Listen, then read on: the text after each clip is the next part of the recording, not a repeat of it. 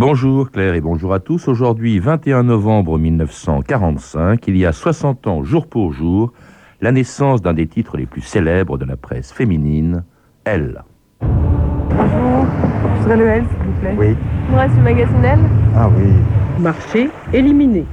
Sur la route avec Hillary Clinton. La minceur, au pas. Madonna, toujours diva. Le jean sans bourgeoise. Prozac. Darling Stagiaire. On ne dit plus calme-toi, on dit arrête le Prozac.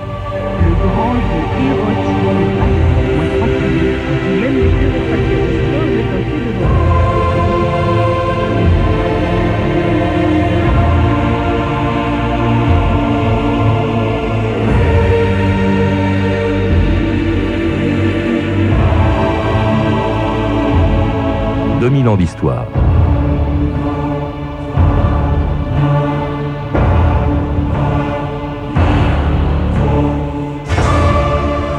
Le 21 novembre 1945, en même temps que le droit de vote, les Françaises découvraient dans les kiosques le premier numéro d'un magazine qui, en quelques mois, allait devenir le titre le plus célèbre de la presse féminine. Après quatre ans d'occupation et de privation qui ont duré jusqu'à la fin des années 40, les femmes trouvaient dans elle l'art de retoucher une robe des années passées, de préparer avec les moyens du bord une recette de croque-monsieur au petit suisse et au radis noir, un texte inédit de Colette, tout en rêvant devant les photos en couleur des robes signées par de jeunes couturiers encore inconnus. C'était en 1945, il y a tout juste 60 ans. Cette charmante jeune femme compte parmi les jeunes femmes de Paris qui n'ont rien à se mettre. Voici un joli manteau que présente Carven à un jeune couturier qui donne une ligne jeune. Chez Costet, autre jeune couturier, cette robe multicolore qui n'est pas pour les vieilles dames. Chez Balmain, un troisième jeune couturier, le plus jeune parmi les grands, nous trouvons ce manteau samouraï. Les magazines de mode, c'est bien plus sérieux que la cote de la bourse. Le magazine de mode n'est qu'un guide, il conduit droit au salon des couturiers. Marie-Françoise Colombani, bonjour. Bonjour. Alors, parmi les magazines de mode dont parlaient les actualités pâtées de 1945, eh bien, il y avait Elle, hein, qui fête aujourd'hui ses 60 ans, 60 ans d'ailleurs d'une histoire qui n'est pas seulement celle de la mode, mais aussi celle de l'émancipation des Français. C'est ce que montre bien d'ailleurs votre livre, écrit avec Michel Fitoussi, Elle, 1945-2005, une histoire de femme, où l'on voit 60 ans de photos, 60 ans d'articles qui nous rappellent à quel point d'ailleurs les Françaises ont changé. Est-ce qu'elle a joué un rôle euh, dans ces changements? Est-ce que euh, ce magazine l'a provoqué, l'a accompagné ou l'a tout simplement suivi?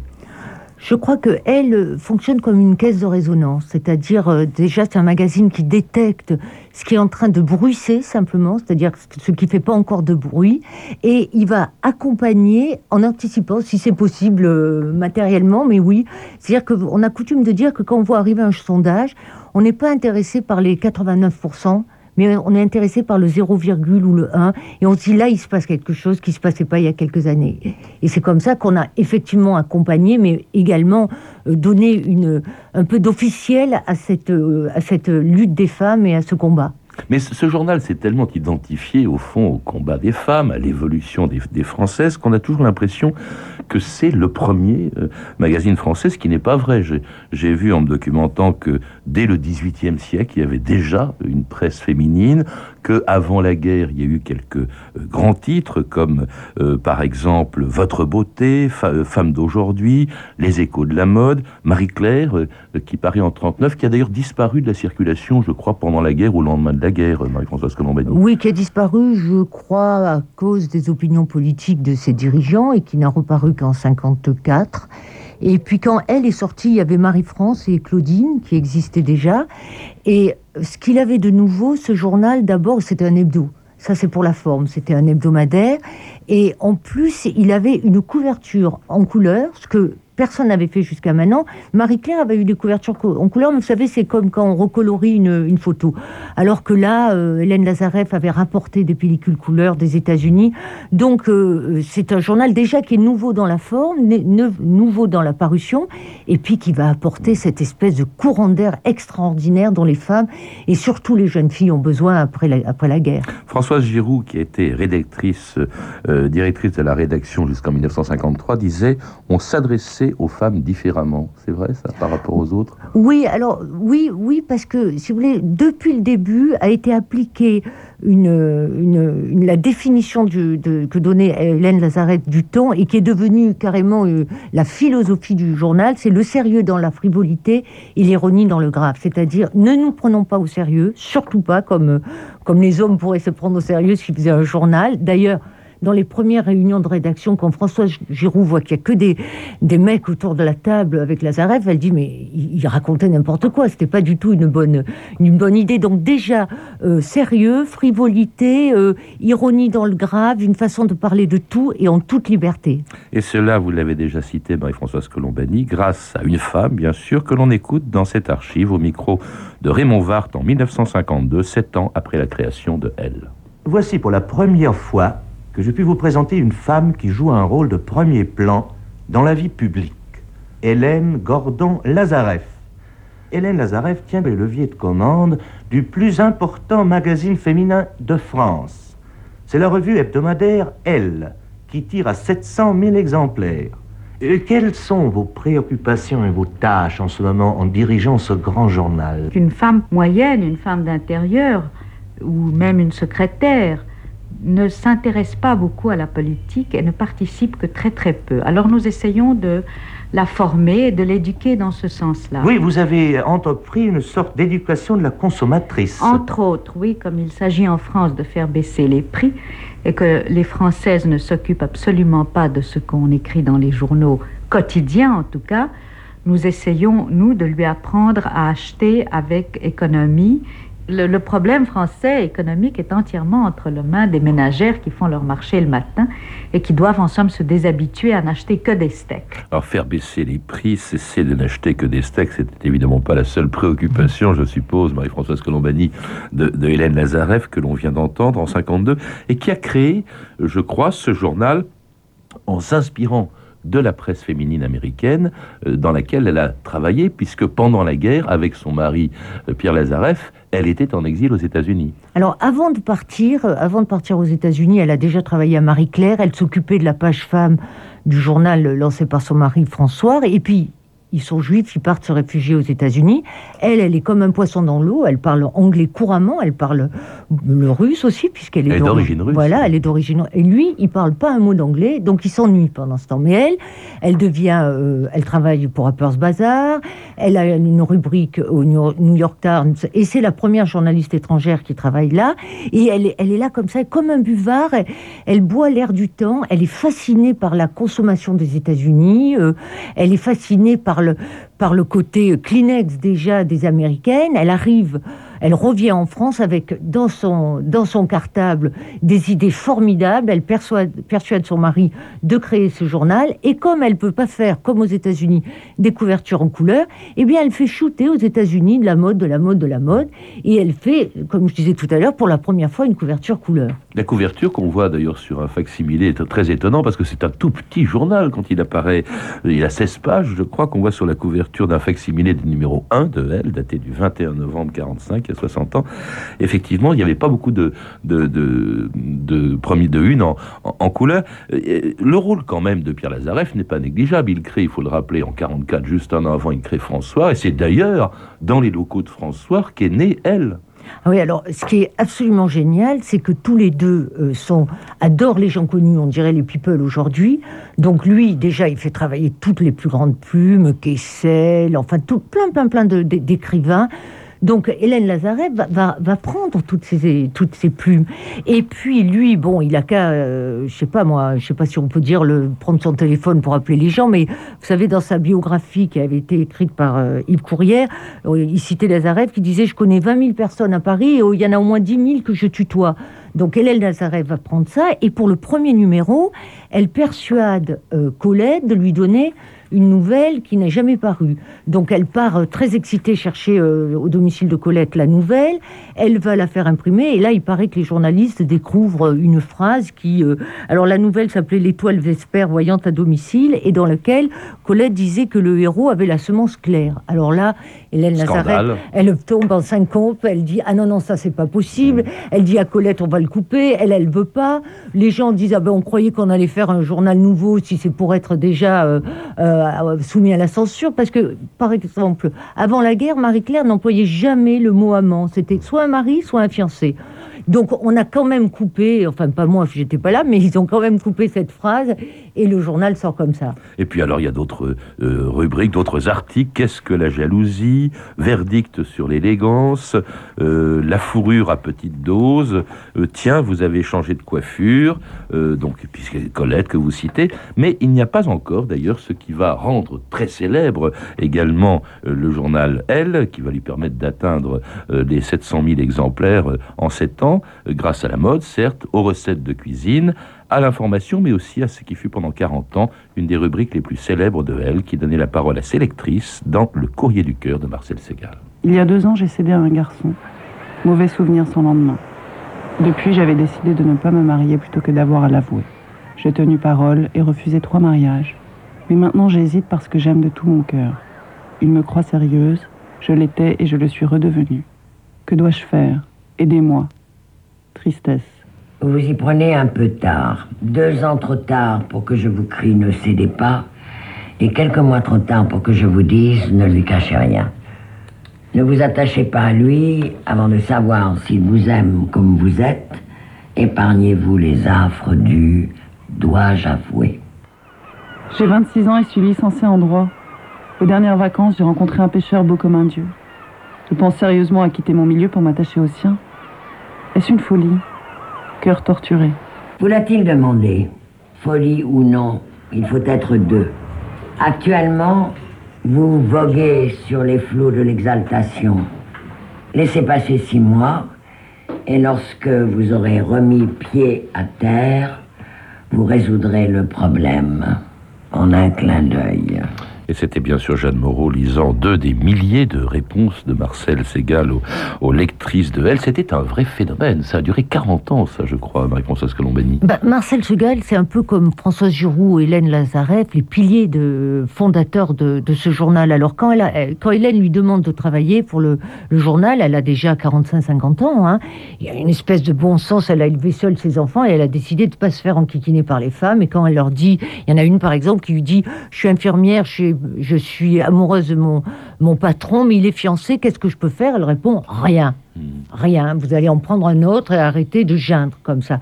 Et effectivement, elle va regarder cette rubrique 40 ans et elle est irremplaçable puisqu'aujourd'hui, si on peut euh, la rapprocher de quelque chose dans le journal, c'est ce qui se trouve à la, à la fin, c'est euh, histoire, une histoire de femme, c'est mon histoire. Ça, c'est. Mais il n'y a pas le côté euh, réaliste et, de bon sens de Marcel Segal qui dit et vous allez faire ça et ça. Et d'ailleurs, son mot d'ordre c'était bosser, travailler et après vous pourrez le quitter. Hmm. Voilà ce qu'elle disait, au travail et vous serez autonome. Une sacrée personnalité morte à 102 ans alors qu'elle était, elle fumait comme un sapeur, ah elle buvait de la suce tous les jours, enfin bref. en tout cas, c'est un des facteurs du succès de Elle, qui est donc le premier magazine de la presse française quand il fête ses 20 ans en 1965. Vous savez, Sophie, que le journal Elle a 20 ans ah, un bon anniversaire. Merci. 20 ans, c'est pas tout à fait une majorité, mais c'est un âge de raison certain. Et 20 ans de bons conseils, de belles images, c'est très appréciable. Comment le journal a-t-il évolué en 20 ans? Quand nous avons commencé le journal, il y a 20 ans, nous avions en tout et pour tout droit à 16 pages par semaine, alors que maintenant, nous atteignons allègrement nos 300 pages. Pas toutes les semaines, bien sûr, mais enfin quand même. Il y a donc beaucoup plus de rubriques. Il y a beaucoup plus de rubriques, et d'autre part, les rubriques briques se sont étendues. C'est-à-dire que quand nous avions une demi-page de cuisine ou seulement une petite recette, eh bien maintenant nous avons la possibilité d'avoir davantage de place pour les recettes et nous n'hésitons pas à donner une grande photo en couleur. Et euh, quelle est la rubrique pilote?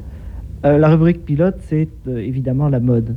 Elle est un journal d'information, elle est un magazine euh, dont le but est de rendre service aux femmes dans tous les domaines, mais euh, au départ dans la mode. Relax your whole face again, come back away from the light a bit. Stop, yeah. Now relax your whole face.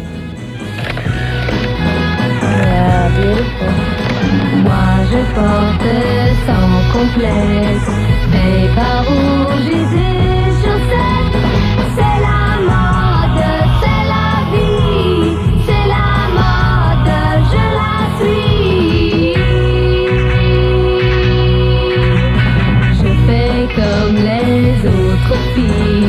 Je me promène en blue jean,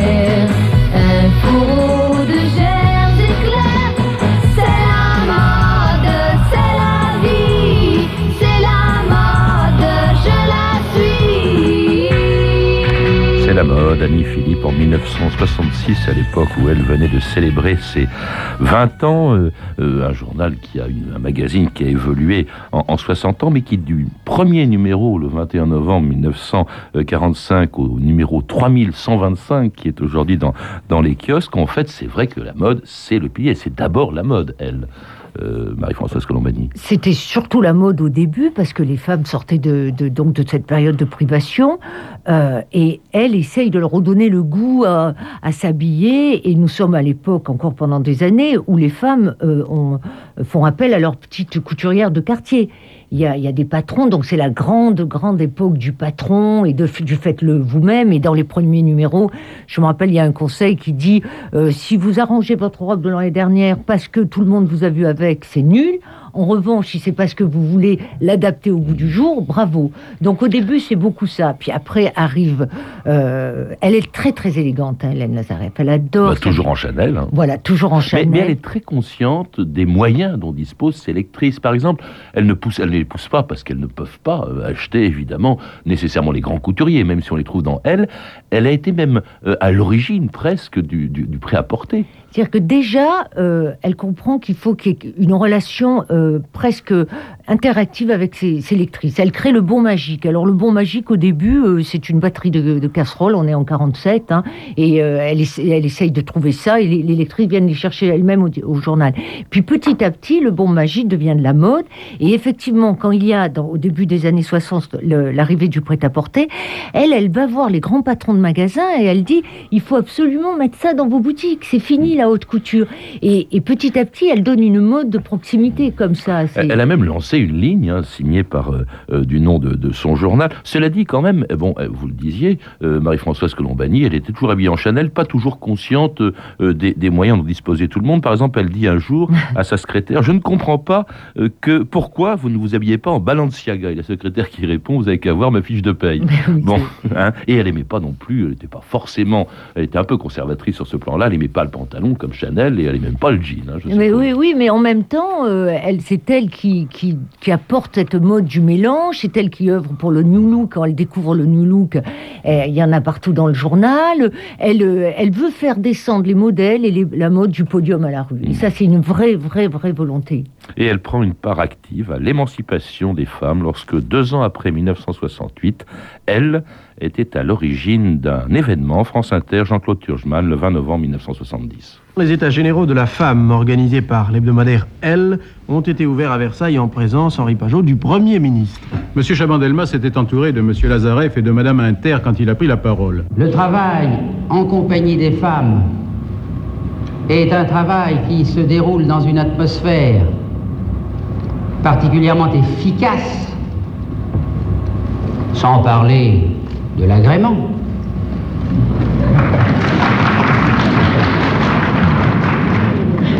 Mais il ne faut surtout pas confondre égalité et identité. Comment imaginer que l'on puisse envisager la carrière féminine comme identique à une carrière masculine? Ne serait-ce que parce que c'est vous qui avez la charge de la maternité. J'aime les de chez Castel. J'aime les de chez Régine. J'aime les filles qu'on voit dans elle. J'aime les filles des magazines. Et Jacques Dutronc qui préfère, comme Jacques Chabandelmas, les filles de chez Castel ou à la couverture, la couverture de Elle que à l'égalité dans le travail. Cette phrase, quand même, beaucoup de condescendance. hein. On aime les femmes au travail pour l'agrément. Oui, mais vous avez vu, il y a des gens qui applaudissent et des gens qui rient. Ouais. C'est pas la même réaction et ça, je pense que c'est un peu, vous savez, quand ces, ces espèces de machos du PS euh, disent euh, au moment où Ségolène Royal parle de sa candidature, ah ça va être un concours de beauté. Mmh. Il y en a qui rient, il y en a qui applaudissent et en fait c'est nul et chapeau d'Almas. Bon, il faut l'excuser par son Puis époque. hein, C'était l'époque. Alors c'était quand même l'époque où il y avait d'autres revendications que l'égalité dans le travail. Il y avait surtout, nous sommes au début des années 70, c'est l'état généraux de la femme, c'est en 1970, euh, évidemment, euh, l'avortement, la contraception. Quelle a été la contraception votée en 67, hein, il faut le rappeler, Mhm. mais en, en 75 ce sera l'avortement. Quelle était la place de elle dans ces combats? D'abord, je pense que l'un va avec l'autre. hein. C'est-à-dire que le droit au travail, la possibilité de travailler va avec le- la maîtrise de son corps. Parce que les femmes, il y avait une, une lettre de lectrice dans Elle au début, à la fin des années 50, qui dit J'en suis, j'ai cinq enfants, je suis enceinte de mon sixième, j'ai 32 ans. C'est des véritables cris de désespoir. hein. Donc, euh, accès au travail, puisque en, à la création du journal, 30% des femmes euh, sont dans la vie active. Aujourd'hui, 80. Vous voyez, il a fallu ramer hein, pour arriver à ça. Donc, euh, la place de elle, eh ben, elle est d'accompagner euh, les revendications des femmes. Et même, je vais vous dire, il y avait un éditorialiste qui s'appelait Jean Duché, qui n'était pas très, très, très progressiste, était un peu vieille France, hein, quand même, cette voix. Et bien, lui aussi, il monte au créneau. Il dit, mais c'est dégueulasse. Enfin, d'autres termes, il dit ça parce que c'est quelqu'un euh, d'extrêmement fin. Il dit, mais comment, mais comment peut-on obliger une femme à supporter des grossesses euh, successives Et tout le monde, je crois que c'est une conscience générale qu'il faut faire quelque chose. Et elle se fait l'écho du procès de Bobigny, Bien Gisèle. Halimi, etc. C'est vrai que euh, combat beaucoup donc pour euh, pour l'émancipation des femmes, pour l'avortement. Alors cela dit, euh, à la fin des années 70, euh, au- enfin, on voit, on assiste, mais ça c'est toute la presse féminine euh, qui assiste à un déclin un peu de, du lectorat, des tirages. Euh, Est-ce que c'est pas dû au fait qu'il est très difficile, c'est vrai depuis le début, de fédérer au fond des femmes aussi différentes dans, autour du même journal que, je sais pas, mais une étudiante en jean qui vient tout, en tout droit des barricades, et puis euh, euh, la bourgeoise de Passy habillée en Chanel, Marie-Françoise Colombani. Écoutez, déjà, le, le- le plus formidable mélange, c'est Hélène Nazareff, hein, qui est une grande bourgeoise et qui, à côté de ça, euh, s'intéresse à la- à- aux revendications Qui a quitté le journal, il faut le rappeler, en 72, parce qu'elle est atteinte de la de la maladie d'Alzheimer. bon, moi, je crois que dans toutes les étudiantes sommeille une future bourgeoise ou une envie euh, de temps en temps d'être bourgeoise, et dans les bourgeoises, euh, s'est endormie une ancienne, une ancienne étudiante. Alors, il faut voir aussi que elle, c'est un fabuleux mélange. C'est un journal qui vous propose de vous mettre, bah, bah, à un moment donné, une veste Chanel avec un jean. C'est le journal qui, à un autre moment, vous propose de mettre de l'usé et du doré.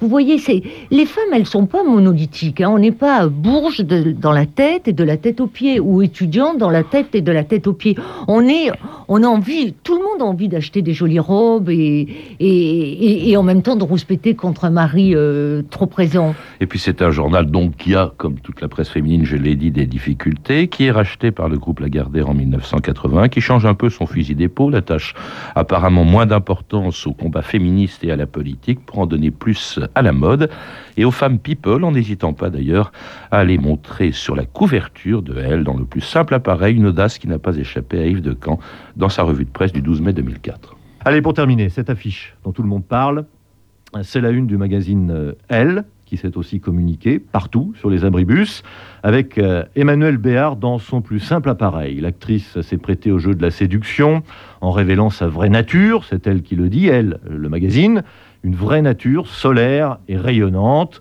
Et c'est beau, c'est vrai qu'elle est très belle, Emmanuel Béard, euh, bien en forme, euh, soit dit sans ironie aucune. Alors je ne voulais pas en parler, moi Stéphane, mais un certain nombre de consoeurs de la rédaction m'ont demandé de le faire. Ça les rassure de constater qu'on peut être belle sans avoir la taille mannequin, de ces mannequins qui n'osent plus rien manger pour rester euh, les plus fines possibles et qui entraînent les jeunes filles de France dans cette euh, fausse idée de la beauté. Voilà, c'est dit. Quand j'ai vu l'ampleur, effectivement, de cet événement, je me suis dit que dans le fond, ça ne m'appartenait déjà plus. C'est-à-dire que c'était à chacun son interprétation. C'était une chose qui s'était détachée de moi. Quand la photo est sortie, effectivement, il y a eu une sorte d'électrochoc et puis très vite, je suis partie vers d'autres choses. Et c'était Emmanuel Béard, après cette couverture de Elle en 2004, qui a fait scandale. On la voit dans votre livre, Marie-Françoise Colombani. euh, mais ça fait un, un- un pétard pas possible. Alors moi, je dirais pas que ça fait scandale, ça fait recette plutôt, parce que Les deux en rupture, même temps. voilà, rupture euh, de, des ventes le mardi, Ah oui. euh, et, et- et je pense qu'elle a réconcilié hommes et femmes, puisqu'effectivement, c'était joli à voir et c'était rassurant à voir également pour les femmes. Mais bon, il y avait un précédent quand même hein, euh, dans leur rupture de, de vente, et pas plus tard que quatre ans avant, en 2001, on avait aussi, dès le mardi, manqué de numéro avec une couverture où il y avait une femme en tchadri. L'inverse, hein, c'est Voilà, une femme. exactement, oui. Et là, ça veut dire qu'elle continue quand même. On dit souvent que, au fond, il a laissé le, le journal a laissé tomber le combat féministe. Là, peut-être en France, mais pas à l'étranger. Cette couverture, effectivement, Ah avec non, une mais femme moi, afghane, c'était extraordinaire. Moi, je crois que c'est faux. unique dans l'histoire de elle. Oui, mais je crois que c'est faux. On n'a jamais euh, cessé le combat. Il y a des moments où les combats ont été plus nécessaires qu'à d'autres, mais quand il faut, on sait se mobiliser. Et là, effectivement, euh, pour les Afghanes, euh, euh, vous voulez que je vous raconte comment ça s'est passé? En deux secondes, il en deux secondes, un matin, on était ulcérés parce que les Bouddhas de Bamiyan avaient été euh, détruits et que tout le monde dans le monde entier pleurait à raison. Et les femmes afghanes, personne n'en parlait. Et on s'est dit, on va les mettre en couverture. Et effectivement, c'était la première fois. On avait déjà eu des couvertures qui n'étaient ni people, ni, euh, ni euh, mannequins. C'était Edith Cresson quand elle est devenue Premier ministre. Mais une femme comme ça, euh, Madame Tout le Monde en Afghanistan qui souffre, et ça a fait un schtroumpf d'enfer, puisque trois mois avant, euh, le gouvernement avait reçu le ministre taliban de la Santé, il n'aurait plus pu le faire trois mois après. hein. Là, vous parlez d'une couverture, mais en fait, tous les mois, il y a des couvertures. Elle s'est internationalisée. Il y a 37 titres présents dans tous les pays du monde, Marie-Françoise Colombani. 25 millions de lectrices. Exactement, 25 millions de lectrices, ça fait une espèce de... Nous, on appelle ça la, la planète L, et ça donne... euh, comment vous dire, comme une espèce de sororité, vous voyez. nous, quand on circule à l'étranger, qu'on voit elle dans, dans, ses caractères euh, qu'on ne reconnaît pas, je vous assure, c'est une grande émotion quand même. Et donc, le premier, c'était en 85, c'était euh, le, le L américain, et depuis, il y en a eu, euh, il y en a eu, puisque le dernier, c'était en septembre dernier. Merci Marie-Françoise Colombani de nous avoir rappelé le passé et puis euh, d'évoquer peut-être l'avenir de elle avec cette internationalisation. On le retrouve aussi dans votre livre écrit avec Michel Fitoussi, Elle, 1945-2005, une histoire de femme. Un livre donc qui vient d'être publié aux éditions Philippe Aki. À lire également, bien sûr, aujourd'hui le magazine Elle pour le 60e anniversaire, euh, qui sort 60 ans jour pour jour Jour après pour le premier Et puis, vous avez pu entendre des extraits du documentaire Histoire d'elle de David Teboul, diffusé hier matin sur France 5, ainsi qu'une archive pâtée de 1945 disponible chez Montparnasse Vidéo. À l'occasion de cet anniversaire, de nombreuses manifestations sont prévues. Vous les retrouverez en consultant le 3230, 34 centimes la minute ou sur franceinter.com. C'était 2000 ans d'histoire où, comme dans elle, les femmes sont majoritaires, puisqu'à côté d'Olivier Riotor, il y avait Gabrielle Rouchaville, Camille Poux, Claire Tesser, Amélie Briand-le-Jeune et Caroline Chausset, et à la réalisation, Anne Kobilac. Demain, dans 2000 ans d'histoire, une des plus belles pages de l'histoire de la radio, de l'appel du 18 juin à la libération de Paris, l'épopée de Radio Londres, mais tout de suite à 14h30 sur France Inter et même à 31.